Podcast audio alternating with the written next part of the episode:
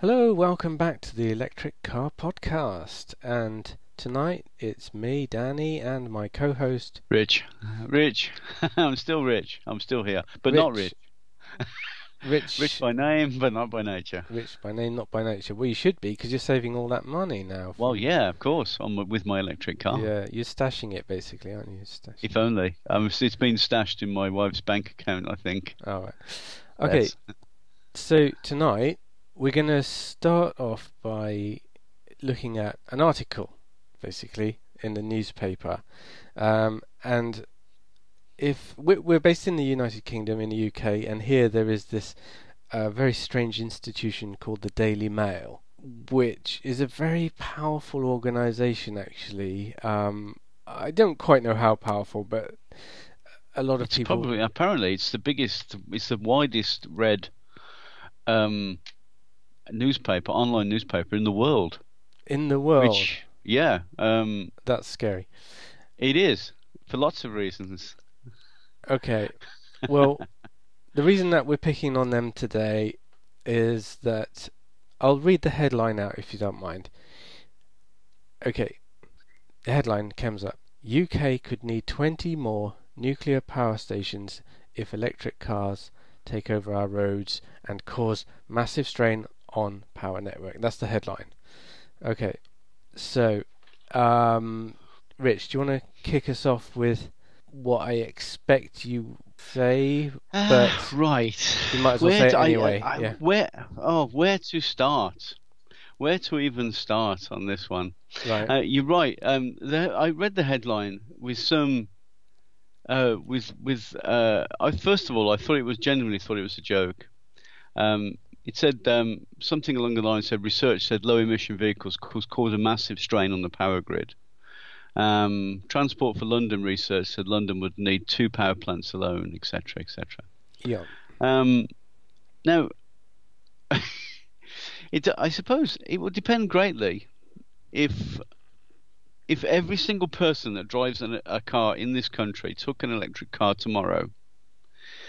Yeah, I suppose we would need um, we would need uh, extra power generation, but I think they've I think they've kind of missed kind of missed lots of points really. In fact, there's so many I don't even know where to start really. Okay. Uh, Where's the start? Okay, right. First of all, nuclear power plants. Nuclear power plants uh, generate uh, power. Most gen- nuclear power plants generate about 1.3 um, Gi- gigawatts, surely. yeah gigawatts of power per per reactor, which is pretty amazing when you think about it. Even though they're a bit scary when they go wrong. Now, I the electrical the electric uh, supply that I use um, doesn't have any. Um, it's a freely available one. It's not nothing supersonic or specialist, and uh, it only draws um, power from renewables, and they seem to be able to do it quite happily. Uh, they only use solar, wind, and uh, tidal. I think they're kind of missing the point that electric cars only use the same amount of power to charge overnight. I mean, not not we're not talking about you know your rapid chargers now use high capacity charge. We're talking about uh, uh, you know like uh, you literally you're the ones that plug in to your wall in your garage like mine, and that uses about my charger. My charger's got a maximum charge capacity of of ten.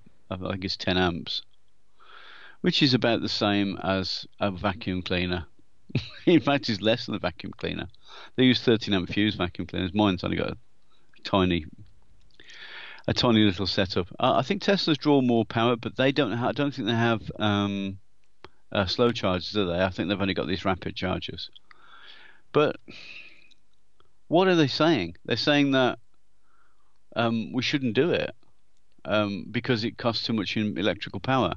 Well, you don't. First of all, you don't have to generate your power from elect- from nuclear power. It's just that's just crazy. And um, electric cars, you charge them overnight, it's costing you pennies. It really is.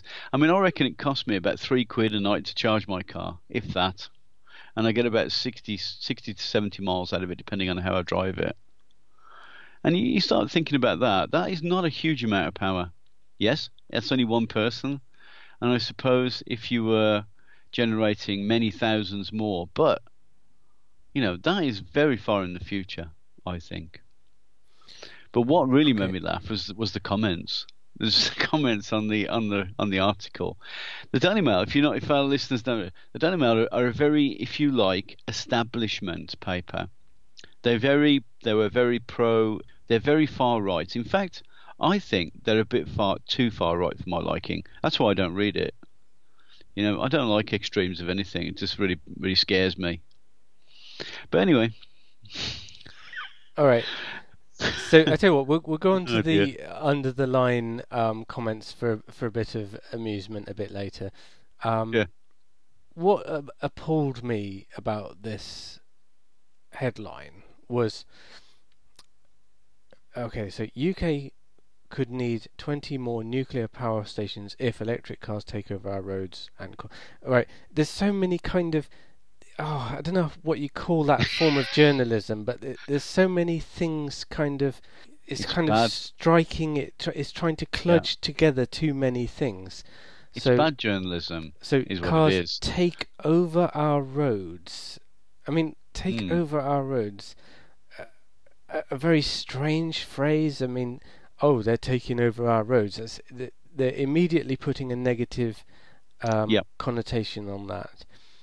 Um, I loved how they asked Paul Black, Blacklock, I don't know this chap, of Calor, um, to, uh, to, they've asked this uh, industry expert for uh, uh, his advice, and he said everyone's saying that we need to go wholly electric future, but they aren't being honest about the possible cost. Frustration is vehicle manufacturer choosing not to make other options available. Right.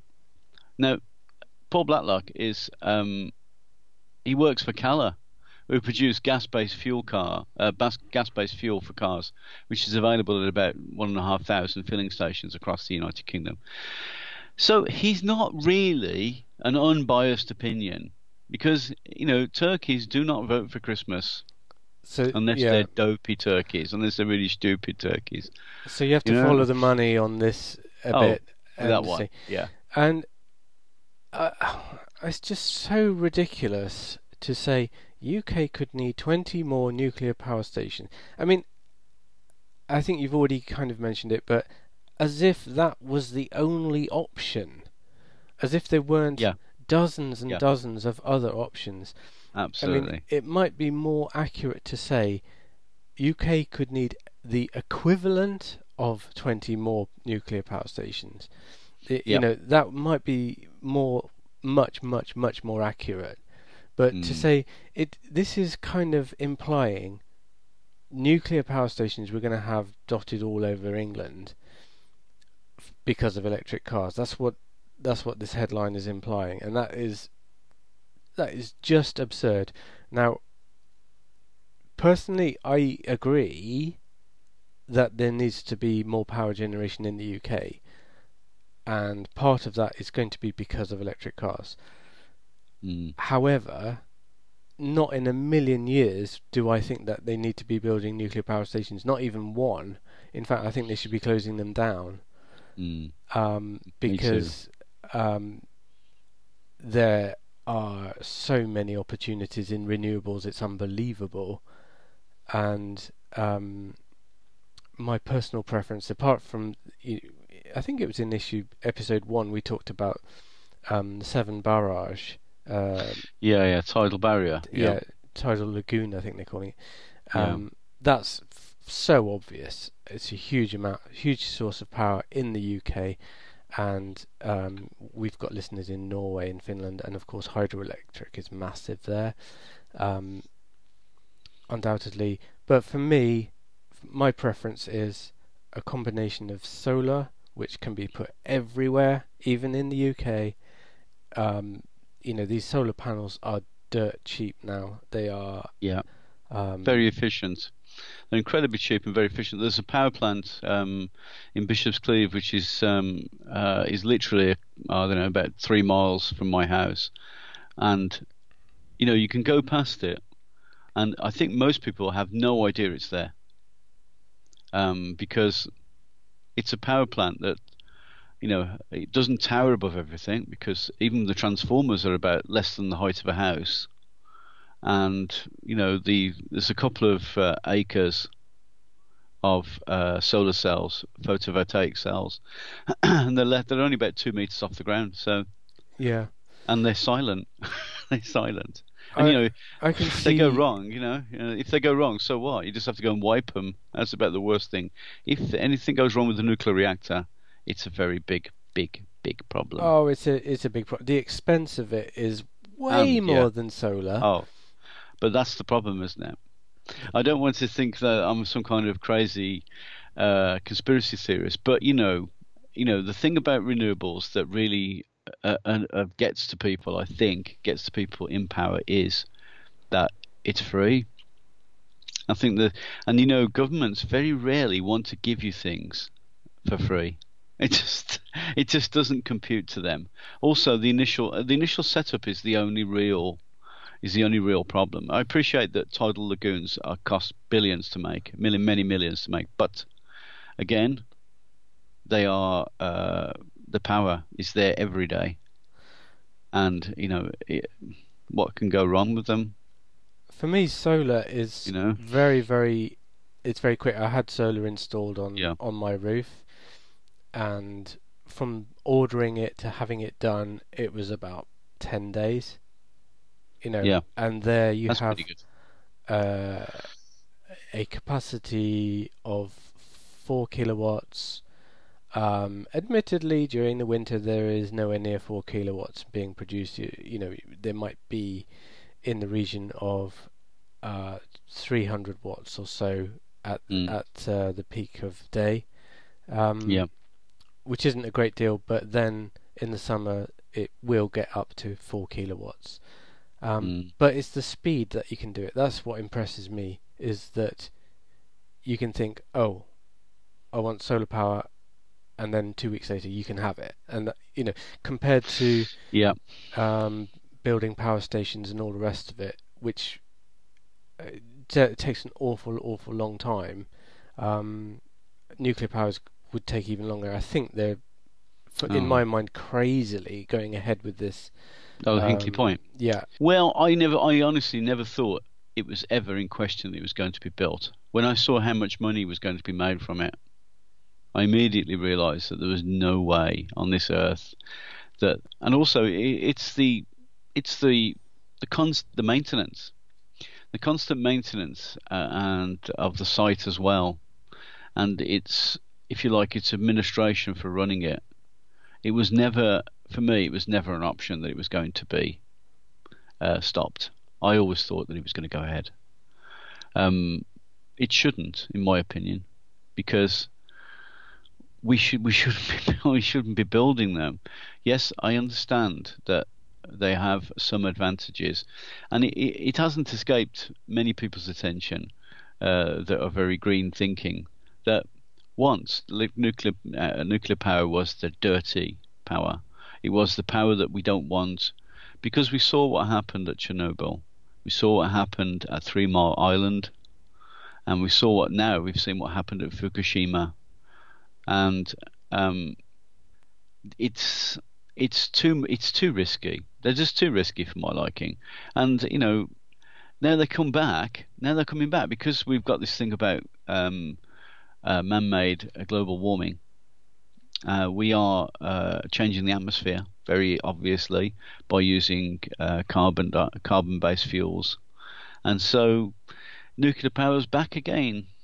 You know, it's come back. Uh, it's it's ceased to become the sort of pariah. It's now, wow, you know, remember remember nuclear power. By the way, uh, that doesn't produce any carbon. No, I suppose it doesn't, but it does produce various isotopes of uranium and plutonium, and they have half lives of, of many many thousands of years. You know, once it's the the amount of energy, they still they're still highly dangerous. They're still extremely energetic. They're no, no use for fuel, but they're extremely energetic, and you know you can't you just can't do anything with it except hide it. That's the only way to deal with it. It's just to put it in the ground and But it's Wait. incredibly expensive as well. That's what. Yeah, that's the thing yeah. I can't get my head round. Is it is yeah, if you factor in the decommissioning cost, which you Yeah. have to, because leave you can't just leave it running for thirty years and say, "All right, that's it. um, we'll just leave it as it is. The decommissioning of it costs practically as much as building it. Yeah. So that's um, all of the um, in the in Great Britain. I think Britain was the first country to build nuclear power. I think we were one of the first. Yeah, we but we used to build uh, AGRs, advanced gas cooled reactors, which um, are a little bit safer. They have another step away from the core, but uh, but they've been decommissioning quite yeah. quite a few over the last ten yeah. years or so. And they take such a long time, and it is very, very, very costly. Yeah. Um, so you have to factor that into the equation of saying, well, you know, when when you're talking about national strategies for power, you have to think 20, 30 years ahead.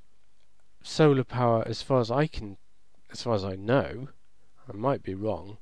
Um, solar power uh, degenerates by approximately one percent per year Oh, you mean the photovoltaic cells? Yeah, yeah. They, they, don't. They don't have an infinite life. They do get. Yeah.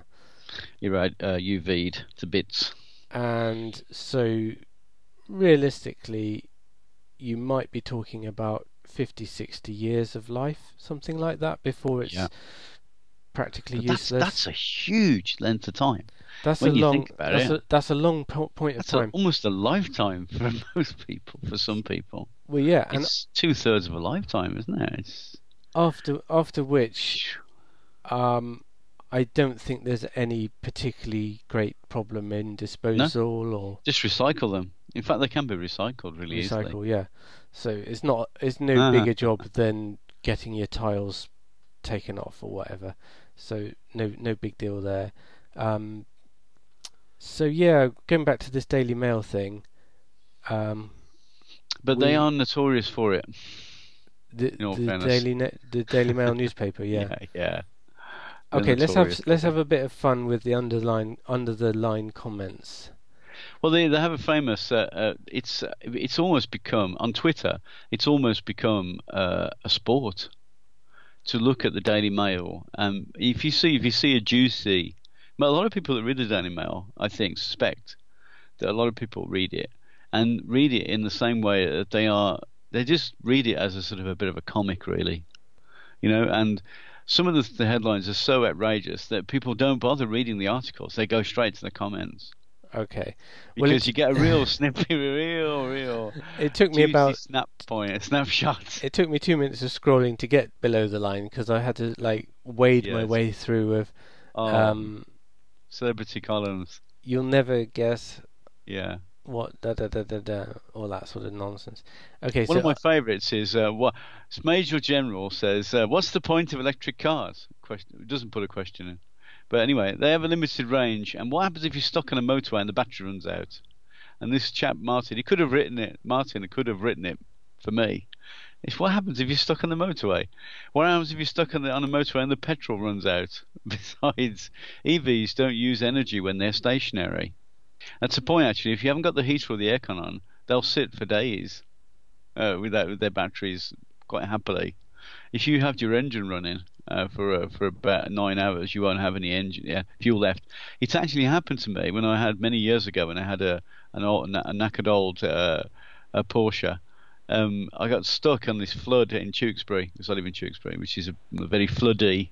It's very prone for flooding, and it flooded the motorway and I was stuck on the motorway for like 16, 17 hours, and um, my, my, I was nearly out of fuel.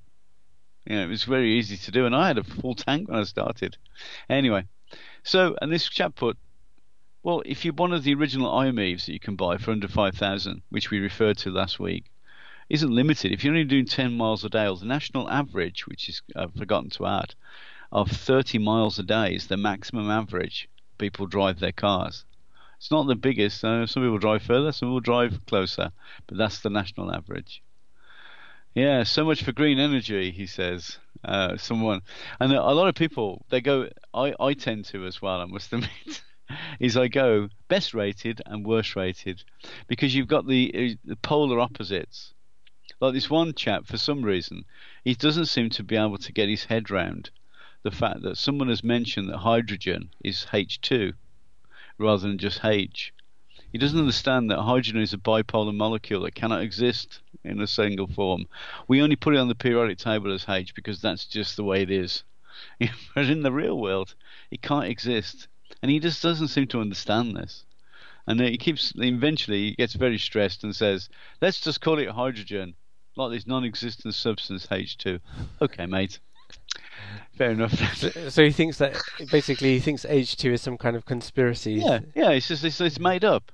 I'm like, well, no, it isn't. It's the most common molecule in the universe, Yeah. mate. And then the, the bottom, of course, the worst rated. Generally speaking, the worst rated ones are the most sensible. You see, normally on on sites, uh, you know, news sites or any other site for that matter, ex- with, uh, that's looking for an expert opinion, the best rated ones are usually the most sensible.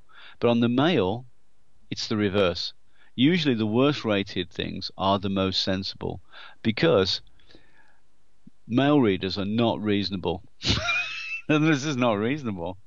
They are, you know, they're so far right wing that you know, um, you know, Idi Amin would probably say, "Pooh, calm down, you know, easy, Tiger."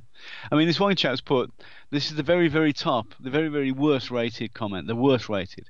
This is nonsense. Most people, would, most vehicles are plugged in to charge up overnight when there is a lull in electricity demand. So not only is there plenty of capacity to charge lots of vehicles, it even does it when the power companies are favour because they don't have to ramp up power stations up and down all, over the day. Um, which is a fair comment because that's the thing, isn't it? There are peaks and troughs of demand with power, like with most things. And so this guy's pointed that out, he's been he's been dropped to the very bottom of the list. But you know, this is the Daily Mail. Um, you know, they, I, I, I mean, I have to smile when, whenever I see the Daily Mail making any kind of comment on any kind of scientific process or scientific thing. I immediately I don't bother reading the article because there's no point because the article won't have anything in it of great interest. I mean, as you say quite rightly at the beginning of our, our, our pod, this thing about the, the language alone you know, is is very is so biased. They don't have anybody in the article, I don't think. And they had some chap from, um, I think they mentioned something about the the mayor of London, Sadiq Khan, wants to extend the ultra low emission zone in London, which is a fair comment because people are starting to get problems with their breathing relating to toxic air. They reckon nine and a half thousand people every year die in London alone because of illnesses relating to breathing in pollution. Now, if you want to re- reducing that, surely would be a, a good thing, I think, but it isn't. Not for these people. Not for these people. You know, and and that, I mean, some of the the comments are just hilarious. Just, they just make me laugh. They just really, really make me laugh. Okay. You know. Well- just I fear I fear for mankind, I really do. Just, just um, for my own um, education, there is such a thing as heavy hydrogen, isn't there? You mean um, uh, there are isotopes of hydrogen? Yes. You talk about uh, uh, deuterium, and Deuterium, yeah. tritium. Uh, tritium's a bit unstable, but deuterium's fairly fairly decent stuff. Yeah, it's got an extra neutron. Okay. Does that make it H3? Uh, it makes it H. Yeah, it could make it H3O. Uh, if you if you make yeah, Okay. you could. You think that you can have H4O as well. It's um, it's hydrogen is very strange stuff. Okay. Very strange. Okay. So at the moment, H is reserved for a member of Steps in the the nineties um nineties dance band. H two, H2, yeah. we are keeping that. Daily Mail, we're keeping our H two. Get your hands off. yeah.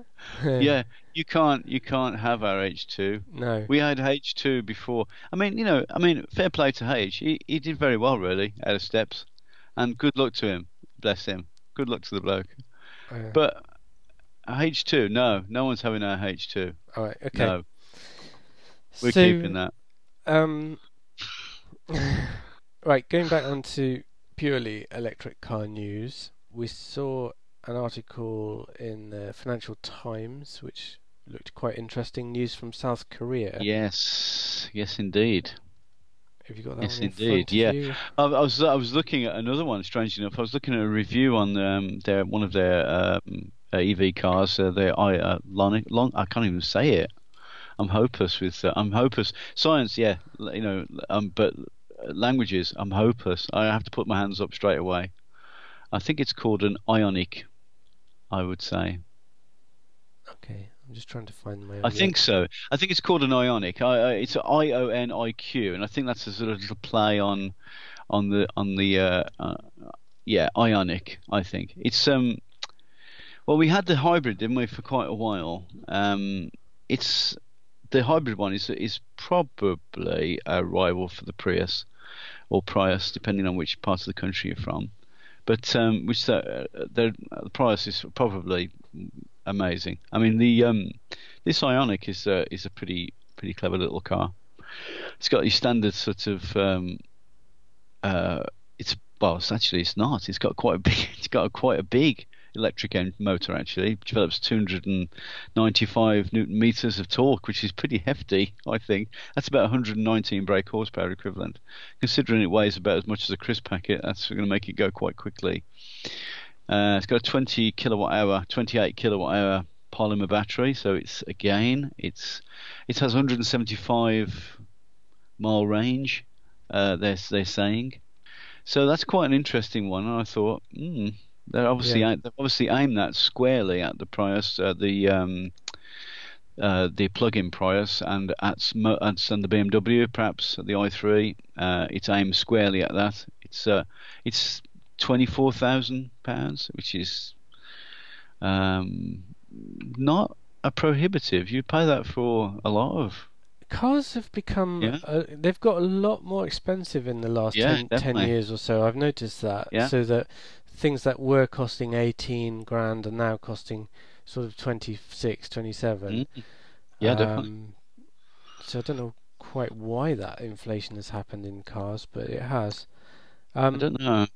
one one of the things there's there's a strange thing about in particularly in the United States and peop, and uh, our listeners in the United States might be um, probably much more familiar than this than, than we are about some manufacturers bringing out a electric car but not really putting it into production uh, Yeah. and certainly not selling it from their showrooms properly. And it's something to do with compliance. It's something to do with um, complying with with various states um, that say that if you are a manufacturer, you have to produce a, Yeah, a zero carbon output car.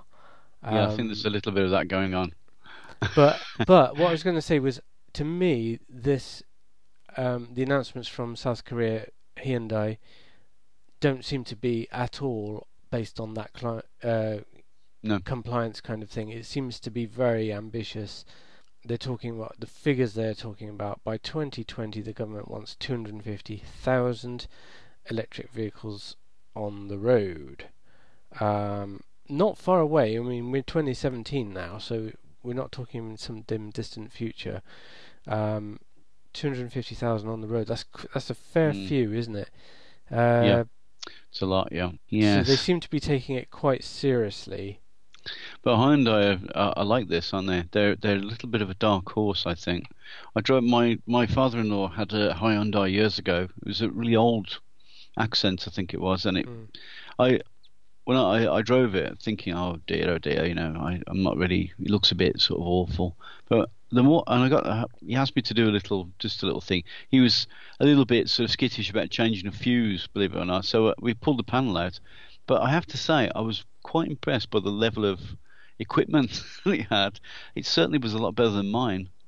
a lot better than my car, and it was a much more modern car. I had a, I think I had a uh, an, an Astra, that, and a Vauxhall Astra, General Motors car, at that stage, and and it was a this this car it was incredibly cheap to run. He, tax on it was very very low. Um, so uh, I wouldn't, I'd never discount Hyundai. They're they're quite forward thinking and equipment for the money. You know, and I remember, I remember, you know, it used to be that they were they were always seen as a little bit of a joke, really. You know, they were awful cars. Oh, you don't want one of those cars. They're they're like all plastic and this and except of course that they always worked. You know, they they, they so the build quality is so good, and the level of equipment was so high. And I have to say, I'm not sure I'd want to go back to buying non-Japanese. I mean, there's me saying I've got a Peugeot, uh, but it's not really a Persia. It's a Mitsubishi. I mean, Uh, yeah. Well, you know, so you know, so it's I've had bad experiences with certain European models. Um, I'm not gonna I'm not gonna say which ones because people get angry with me. Um, and I, I don't think I've ever had a Japanese car, but I I would never I wouldn't have any problem about buying either a Korean or a Japanese car. No. I, I tend No. to whenever I look at stats for reliability and such like, they tend to come up very very high. Uh, yeah, they are. They they're just well made. yeah. I mean, I had a Honda for years, and I've had. I mean, I I have to put my hands up and say that I've had mostly motorbikes in my adult life Yeah. uh, over the cars, and um, I don't. I've only really had Japanese bikes. I've never really um, had anything that's European. You know, I just I, and I, it's not necessarily that I am, you know, uh, I've got a problem with European bikes at all. It's nothing to do with that. It's just that I've always found that Honda were just just almost almost boringly reliable. It was just amazing. Get on that Mm. bike. It was like I had this old VFR, and it would just doesn't matter. It didn't matter what the weather was like. No matter how how freezing cold it was, that bike would start. Yeah. Well, I, ha- I had a uh, you know- Suzuki that was um, Yeah. utterly reliable. Um, so yeah, I don't have any qualms about um, adopting either No. Ki- Kia or Hyundai. Yeah, Um, yeah. I wouldn't. I wouldn't rate any European models particularly above them. Really. Um, no, not anymore. No, they used to be uh, possibly. I understand that they were back in the seventies, but even then, they started to, you know, impress people with their reliability. Yeah. I mean, this this uh, IONIQ, the 2017 model. Um, I mean, looking at the specs on it, it doesn't look any different really from an or if you if there's such an uh, you know a so-called ordinary car, except but it's a bit, it's more expensive. I mean, 100 118 horsepower is about the same you'd get from most little sort of medium-sized, medium to large-sized family saloon cars. You know, uh, top speed 100 miles per hour, just over the 100. 0 to 60 in just under 10 seconds, 9.9, and it has 174 mile range, which will get you most well, considering that your average journey is 30 miles a day. That's your average journey. Mine's about 30 miles. I'm right at the edge of mine, and uh, I, I've never had Yeah. I've never had any kind of uh, range anxiety. And when I did once, when I, I went to a, uh, went to another school to do um, uh, one of these, uh, you know, uh, meet and greet other schools sort of thing, and I went there and did spent half a day there. And I drove back, and I thought, mm, yeah, I want to be a bit close. I, I was still, I was confident of getting home okay, but I just pulled up and charged up at the roadside at a, a rapid charger, and you know, it didn't really. It, it took me 20 minutes, and I got when I got some lunch. You know, it's just it it just doesn't bother me really. I don't really get stressed about range because I know that my car won't run out of fuel. It's uh, it just you just plan your journeys a bit better. I mean, considering it's this this IONIQ's range, I think it's probably going to uh, give Nissan um, and BMW not necessarily nightmares, but they're certainly thinking they'll be looking at it. I would have thought. And uh, I think the Leaf is an amazing car. It's not the best electric car on the on the road. I hasten to add. I think that's probably the Tesla because of its because of its range and, and Yeah. just it's just amazing. But for for all, for us mere mortals, I think Leaf takes some beating. I'm just looking at the IONIQ now. Um, the first thing that strikes me is how similar a lot of Mm. that um, size of car are looking nowadays. Uh, Yeah. I mean, if What do you mean? Yeah, I mean the Leaf. It does look a bit like a Leaf, I think. no, I was thinking more like and the it, Prius. I was thinking with the sloping back and everything. I was thinking it looks more like a. Uh, well, gosh, there's so many that do look like that. You've got the Vauxhall. Insi- Oh, I see. You mean petrol cars? Yeah. the, the yeah. Insignia. Um, Yes, it does, doesn't it? Yeah. um, there's Jaguar models that are very similar Yeah. looking to that. Um, I think it looks quite nice. it quite does look. It does look nice. Yeah. It seems to be. Uh, it, it's so. It's it's so weird in a way. I, this is one of my confessions. The car, the car that I fell in love with the looks of, and I did get it. Uh, was a Citroen Citroen C6. Um, Yeah, nice car. and it yeah, it's a nice car to look at, and Ah. when it's working, it's a nice car to be in. When it's not working, it's um, a different story. Big pain in the bum. Yeah, um, but Yeah, I they did. I think they did draw the shape first, if you know what I mean. So you think it was a form over function sort of uh, problem? Well, they they drew that. I think they drew that shape. The um, the I'm looking at the IONIQ now, and Yeah. I think that that shape was originally a, a Citroen shape. It is very Citroen-y, very Um, insignia. Hmm. but um, I uh, I did I managed to get rid of that car somehow or another, um, and I've I've tried to I've tried to say to myself that yes, one day I'm going to see that car on eBay for about thirty thousand quid. I know I will. don't don't even go there. I had a Porsche. I had an old 924, which is uh, fam- which was famous, wasn't it, in the in the uh, motoring world for having a van engine, and all of my friends uh, reminded me every day that I drove that car that my car had a van engine in it. But I knew it was just naked, unadulterated jealousy because I had a Porsche, you know. Yeah. And even though it was a it was a it was a bit of an old car. It was it was 30 years old, I think, when I got it. But it it always gave me a little bit of a smile, even though it was an absolutely awful car in many ways, you know, because its level, uh, you know, its equipment level, and it was was good, but uh, you know, and its performance was surprisingly good, but uh, it's still 30 year old technology, you know, and uh, even if it was advanced at the time, you know, it was very very basic, really. I mean, I have to say, my my my little, uh, you know, MiEV does is in every way a better car.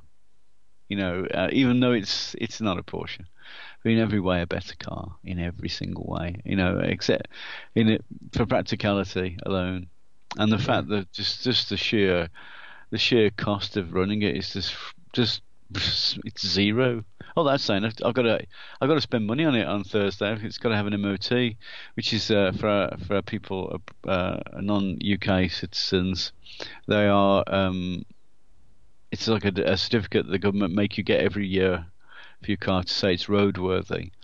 Um, the um, my mechanic is uh, he's almost scratching his head. He said, "I've never had an electric car." He says to do an MOT on before. He says they're all uh, they're all diesels round here. He says in his uh, Gloucestershire accent.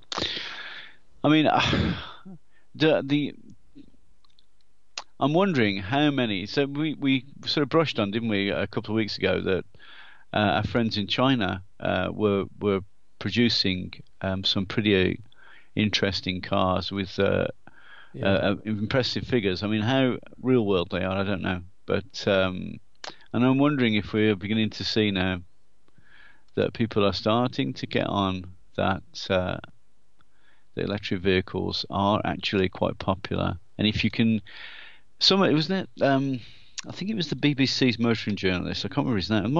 Was it Quentin Letts? He used to be motoring journalist, didn't he, for um, uh, the Beeb? And he said that the that range, uh, initial cost, and charging were always going to be the, the only three things that were really stopping electric cars from taking off in a big way, because they are superior in almost mo- in most ways to um, they're extremely quiet and all the other things that go with them, and um, we're starting to see, aren't we, that range is starting to get is starting to be hit hard by some very, you know, Yeah, I can. You know, they're starting to hammer the hell out of range. I mean, the Tesla's range is amazing, isn't it? It's ridiculous. yeah, 300 odd miles, probably 250 in the real world. But and this is 175, probably 150. That I'd be so happy with 150 mile range. well, that's it's it's enough for an awful lot of people. Um, yeah, because it means that you can get down to London or whatever, um, charge up and get back again, Mm. um, and that's that's quite a big deal. Um, you know, it, it would so. Mm. be it would be for me. Um, no congestion charge. yeah, Parking's very cheap. I'm not sure what the selling price is of the IONIQ as yet. What yet. for? Oh, oh, yeah. We don't know no, what residual values. We don't really. no, the new price. Oh no, its new price is uh, 25,000 after government grant. Yeah, so broadly equivalent to one of the higher spec Leafs. Yeah, yeah, yeah, yeah. It's the same as Um, the Leaf. Yeah. I mean, how much is a how much is a brand new? Um, what's the equivalent of a Mondeo or something like that? You're probably looking at over twenty grand now. I would have thought. It depends on. I think it depends very much on the spec, doesn't it? Yeah, Um, but um, I would. I Um, think. uh, it- do you know? For, uh, for uh, you know, it's funny, but you know, just thinking out loud when you were talking about um, about tax advantages of electric cars. I wonder if you started factoring that in for because a lot of people buy Mondeos and they for you know. Um, I'm wondering whether uh, it's about twenty thousand uh, as of. Uh, just to, yeah, it's 22,000 estate models, so 20, 20 to 22,000. If you have the super duper ones, they're, they're 30,000, aren't they? Uh, ish. yeah. So But it's uh, not. yeah, It's not not much difference. more. no. You know, maybe sort of five grand, four or five grand more than a Mondeo. I mean, don't get me wrong. The Mondeo is an, is an astoundingly good car. It, it really is. It's a, it's again, it's bo- almost boringly predictable car. It's uh, it's extremely, it's well, it's well made, and uh, they're they're pretty, they're extremely reliable. And memory foam didn't, didn't famously Top Gear couldn't find anything wrong with it at all.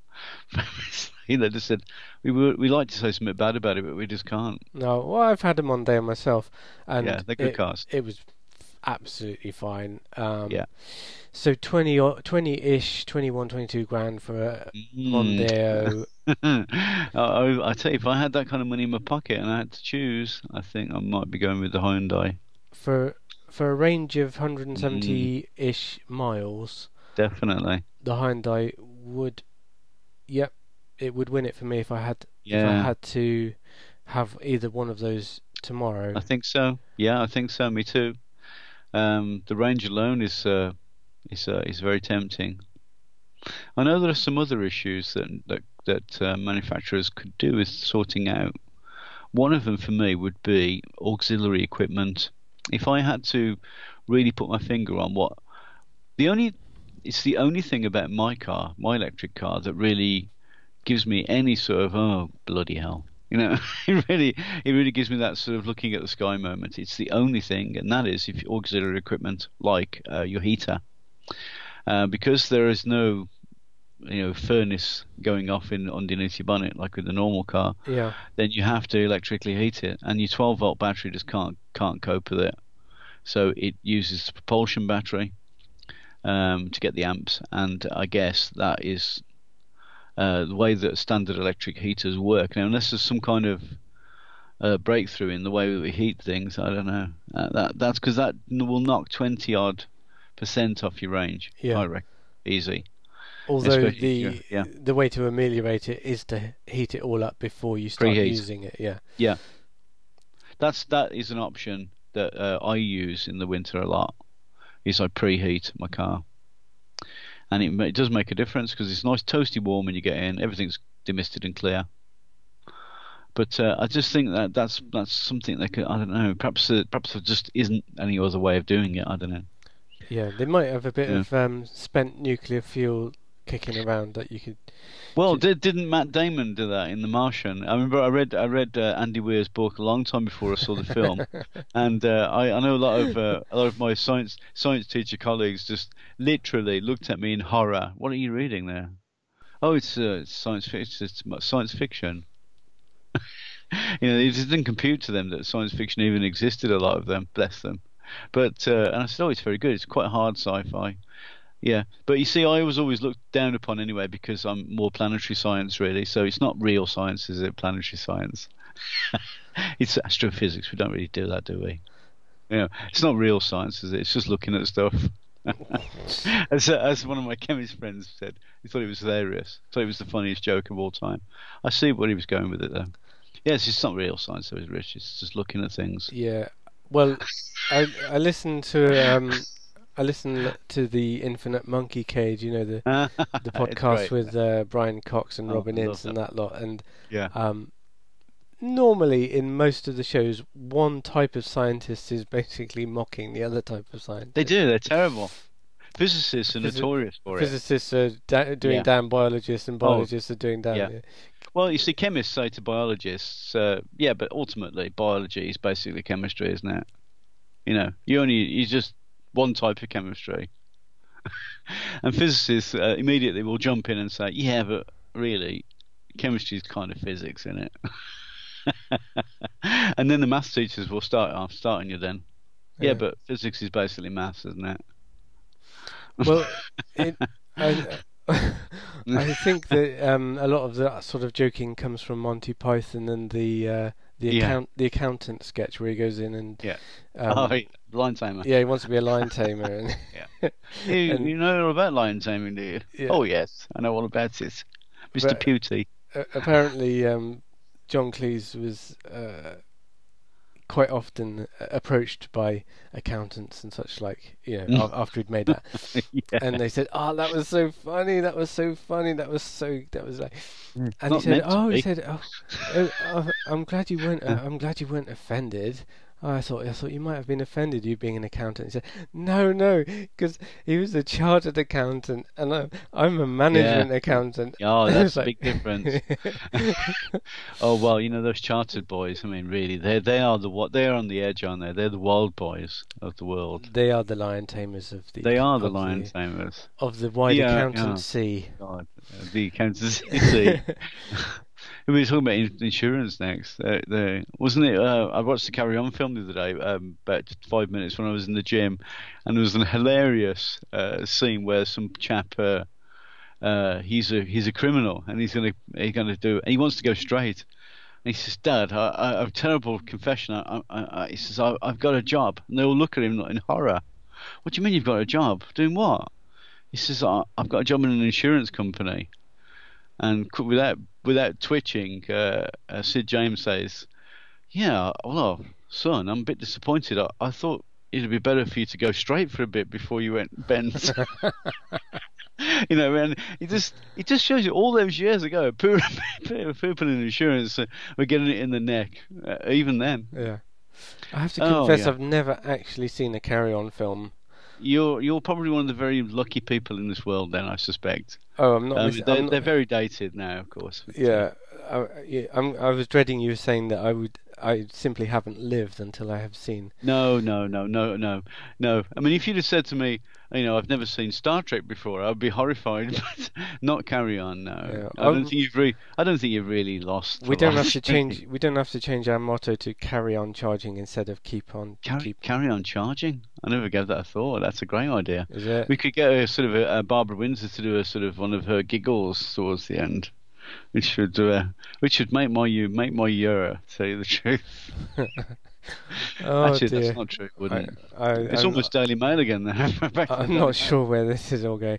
Apologies to all of our our yes. listeners from non-UK, non-carry-on film watching mm. countries who haven't got a clue what we're talking about. But although, please don't look it up, and please do not look at any on YouTube because your opinion of the United Kingdom uh, will drop dramatically. I suspect if you were to watch it. You could watch or the you could watch the Monty Python sketch quite. I oh, mean, Python's great. Yeah, yeah. It's uh, it's groundbreaking stuff in many ways. I forgot to mention something about this poor car we were talking about. This IONIQ, uh, ignoring the uh, Alanis Morissette jokes potentially. The um, it has. Um, Isn't it, it Ionic? you see, uh, I knew they were coming. It's uh, it has an interesting regenerative braking apparently. Um, you know, like normally regenerative braking on the on the on the Leaf and on my car is uh, is just it's just there. You take your foot off the brake and it slows down really rapidly and scares the pants out of uh, yeah, never yeah, one yeah, before. yeah. Uh, because it almost stops on its nose. And um, this doesn't do that. Apparently, you can change it, which is I think is quite interesting. I, am not sure of any other cars that can do that. Um, you can squeeze out these little paddles behind the steering wheel, so you can you can you can squeeze them. So it's almost like a, a hand brake, like a brake you have on the on the steering wheel, which is I've never seen that before, which is quite clever. Um, because uh, Nissan Leaf is uh, very similar. Nissan Leaf is pretty hard. It, I think it does it to improve range, to stop you pressing the brake. Um, some, I think the chap says uh, he soon turned it back down again to make smoother progress. I mean, uh, looking at it, I d- I don't think it's the of car that if you are, if you want uh, to have a bit of a pulse pulse racing time while going to work, I can't see that you'll get many you'll really take to this car. But if you want a car that's got quite nice, uh, quite nice middle of the road sort of looks, quite stylish looks, I think. And uh, for that kind of for this money, which is as I say Mondeo-ish, isn't it? And you it's cost you three quid a day to run it. Then I don't and especially if it's a company car. I dread to think what the uh, how much the the tax advantages are on this. It's pretty spectacular, I imagine. Then I can't think of uh, other than having a Leaf. What else? What else would you get? i3 perhaps. It, no. I know we've gone. I've gone on before about the company car tax, and it is a. It's, it's one of those things that is difficult for me to understate what a difference that will make. Um, I noticed the Vattenfall, the uh, Scandinavian, has just declared that their entire fleet of cars are going to be electric. Mm. Um, admittedly, they are involved in electric production because uh, I think it means waterfall in um, Swedish. Um, but if companies like, uh, well, obviously that Swedish company has, or they might be uh, Scandinavian, I'm not sure. Um, but if any company, whether it's uh, Hewlett Packard or whoever, if they suddenly decree that we're going electric, I mean yeah. that that will just send the sales numbers through the roof so fast because you, would be talking about suddenly putting 30, 50,000 um, orders in for whatever it is. Yeah. I've noticed that, like, um, when uh, when I'm when I was looking for a new car, that you'll suddenly get a batch of all the identical cars coming on. so you, uh, I saw yeah. it. There was a, there was Focuses like Ford Focuses. Yeah. And there was all of a sudden like they just landed on Auto Trader about Mm. 300 of exactly the same Ford Focus, exactly the same color, exactly the same model. and I Yeah. thought they must have just it must have been you know the equivalent of your um, Hewlett Packard Yeah. You know, having bought all those on in one go, and then after two or three years, they get rid of them all in one go, and it Yeah. Indeed. Yeah. Mm. it's, it's it's a weird thing, but um, with So uh, you know we've not really spoken about Ford. I mean they they they do a, an electric, don't they? Um, Focus. Uh, there's a Yeah. Focus Ford Focus. It's uh, it doesn't set the world on fire. It's very expensive for a Focus. Of course. yeah, I think it's one of those compliance cars. Really, Yeah, me too. I think. I mean, it it just its its range is um is 70 miles, 70 miles, but it says it's 100 on the clock, but it, it's 70 odd miles, isn't it? Well, yeah, Um, for that price, you know? it's it's. Uh, a bit. you- no, I yeah. can't see that. Well, I've visited the Ford main dealer twice in the last month or so, and there was Mm. no sign of any. No.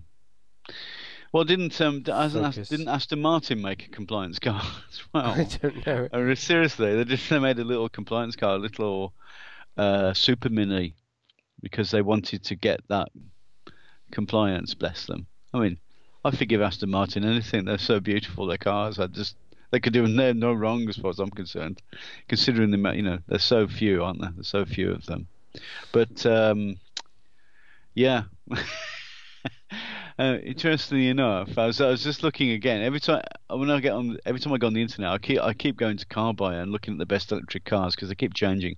And Zoe's uh, back at number one again, the Renault Zoe. Um, I know it's got a, a, bit of a, a lot of people have a bit of a problem with the, um, you know, the battery uh, leasing thing, which some people don't like. Um, I, I don't. Got, I don't like yeah. it. I... They're all right. They're okay. It looks like an ordinary car, doesn't it? I think is the thing. I think I can understand why people like them. Yeah. It's uh, it's an, it's you know it's only got a hundred range, hundred mile range, better than mine. But uh, but some of the high spec models can do 250 with this new battery. That's quite a lot, considering it only costs like 20 grand. You're saying but some of the two, some of the yeah. Zoes can do 250 yeah, miles? Yeah, There's a new one with the new battery upgrade. Um, uh, just, when was it? Just, just, just, it's November or December, I think it was last year. They came out with it, and I thought, I mean, where the hell's that come from? And it's gone. It literally doubles it. And I, I think I think it's to do with these. Uh, again, it's these solid state batteries because they're so small, aren't they? They're really tiny compared to uh, your your biggies, like the ones I've got. But yeah, apparently. They'll even put your home charger in. Bless them. Oh dear. Uh, which is, uh, you know, goes charges up. I think it's twice as fast. Yeah. As your standard charge. So you know, for my car, it would be done in three hours. But and then, but number two is the Ioniq. It's pop jump straight in at number two, so it's gone. It's higher than the Teslas, but I suspect it's only higher than the Tesla S, which is uh, which is a stunning car, isn't it? And the SX. Uh, they're all they're all wonderful uh, because it's the Tesla costs sixty thousand quid. That's why. And the i3, I think the i3 is number five, and the, the, the Leaf is still there at number six, which is uh, I think is a bit of shame for the Leaf because I quite like Leafs. I think they're quite good. Uh, but then and the Kia Soul uh, is uh, down there again. That's a, I think it's because it's expensive. You know. Yeah, I'm just looking at the Zoe now, and it's okay. yeah, I I had no idea that they had one that was going up to 250 yeah. mile range. Which is, I think is a pretty spectacular yeah, for a right. for a little one. Yeah, a little, you know. That that is that's impressive. Um, so yeah, I didn't know that one. Mm. I think that's why it's, it's jumped up to number one, and it was like, whoa, where's that come from? But it's number one uh, now. Um, I've seen a few, and I've read a few reviews on them online uh, from uh, the used car market, and uh, a lot of people like them, but there's a few people that are twitchy about the leasing of the battery, which I think it has quite a long lease. I need to check my facts before I destroy poor Renault, but um, I think the the lease is quite a long lease, and the cars that are popping up on Auto Trader and eBay uh, for around about the five thousand quid mark yeah. which is I think is a reasonable amount of money to pay for a second-hand car that's three years old. Um, then uh, you know you're paying fifty to seventy pounds a month for your lease, which I think is quite a lot. Yeah, that's personally. I I I think I might have said it in the previous episode, but I don't get that myself. I don't understand it. Um, I understand why they lease them, but I just don't agree with it. I think it's just, well, because if if you're paying if you're paying for the vehicle itself, even albeit six grand or so, um, and also the lease, I I don't I don't understand that because mm. um, with the Leaf, I was offered the Leaf. Um, they were, it was the end of the month, and they were really trying to sell it, and mm. they were offering it to me with you were supposed to pay a thousand pounds for it up yeah. front, and they said we'll not charge you that. Yeah. Uh, so I didn't wasn't going to have to pay a penny up front, um, mm. and it was going to come to two hundred pound a month uh, for a mid-range leaf, basically.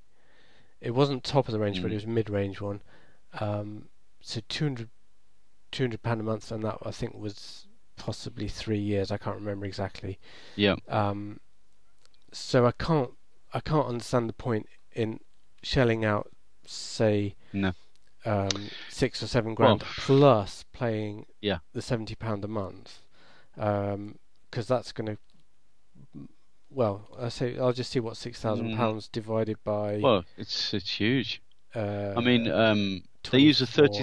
24. So that's two hundred and fifty pound a month, basically, for for a six grand car. Um, assuming that it will depreciate a fair amount, if you see what I mean.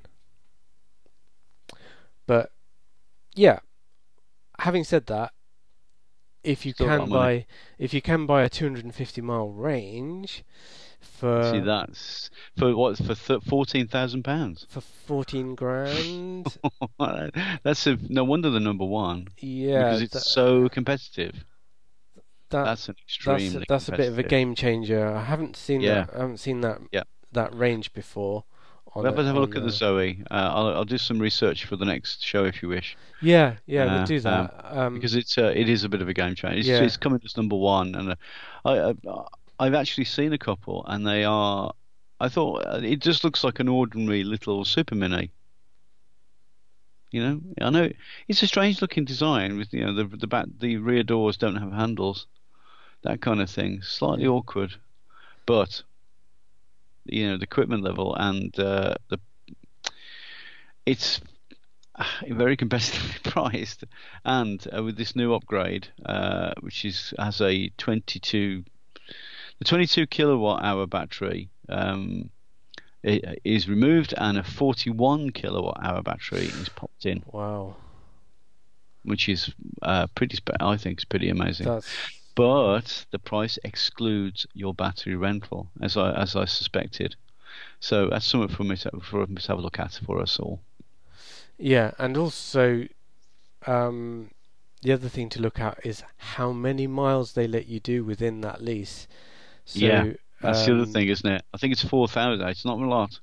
I think they only expect you to do four thousand. Mm, that's Wow, not the a huge Leaf- amount. The Leaf that I was looking at was actually, I from memory, it was ten thousand, which I thought Oh, was that's very good. pretty fair.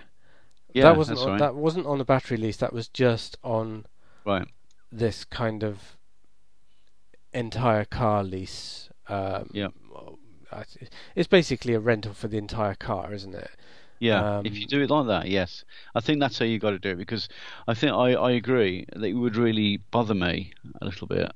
I think having to do a separate one. If I if I buy uh, you know a used if I buy a used car, I buy a used car, and that's my car. I don't want to be paying. If I buy a brand new car, sure, there may be things that go with a new car that you expect. And you know, if you're getting state of the art technology that's going to be replaced at a drop of a hat, if there's something wrong with it, Yeah. Fair enough. It's the mileage thing. I mean, if we don't, Yeah. well, obviously we don't know, but we'll find out for next week, shall Yep. we? Yeah, we'll have a Um, look. We'll we'll get all the gen on it and see, Yep. you know, how many miles you can drive in it per Yep. year. Um, If it's only four or five thousand ye- miles, Mm. that I'd have to say that doesn't sound too clever to me. No, Um, what's the point of having an extended range if you're not going to use it? Yeah, So you know that's that's the that's the thing that would immediately doesn't Yeah. seem. I mean, There's I, logic. I up until recently, I've been very low mileage um, in my cars. I've been like averaging about five and a half thousand, six thousand. Yeah, that's, Uh, that's very pretty, good. It's pretty low. Um, now, now that I'm doing a lot more for business, it's probably getting over 10,000, 10, 12,000, something like that. Um, Yeah, that's about right though. isn't- That's that's kind of average, isn't it? yeah. So the Leaf would just about have accommodated that had I got it. Um, oth- but um, if it's much less than that, it would have been a, a little bit, little bit of a hamstring, really. Mm, yeah, But yeah, we'll find out all about the Zoe properly next week. And until then, yeah. carry on charging. Carry on charging, as Barbara Windsor would say. Is she related to the Queen? Bob Windsor. Yeah. Oh, do you know? I don't know. I don't think so. Um, Got the same if she is, I feel a bit sorry for her if she is though. Got, to the, the got the same surname. yeah. We'll, Oh, leave, we'll leave it like that, shall we? Uh, I could, uh, I, I, I, yeah, I could just no. I think I just imagine the Queen's face now. Just imagine her face. we are not amused. No, mum. If you are listening, ma'am, um, we we do love you. Some of us. Oh, And on that, Well, you, you know, you know, you know who had. Uh, we were talking about the splendid Sinclair C5. oh yeah, yeah. You know who, had those um, when they were tiny boys? William No, William Windsor and Harry Windsor. you're You kidding. know, Prince Harry and um, what to just drive around the house? No, the ground, the Growings. yeah, as I say. I mean, the houses are usually big enough to drive around, aren't they? You know, you need a car to drive from one end of the kitchen to the other. It's that big. yeah, I, I re- I read that somewhere. They were they uh they had Oh um, my god, that is so that is so odd. no, that's fabulous. They Yes. they I are mean, pi- in some ways, though, They are not. the they are they're the pioneers of electric They were, transport. and all these years, and I didn't even know that. and they're related to Barbara Windsor. And they're related to Barbara Windsor, yeah. No, no. All right. Right, and that's it. Cheerio. with that, with that, before we end up in the tower,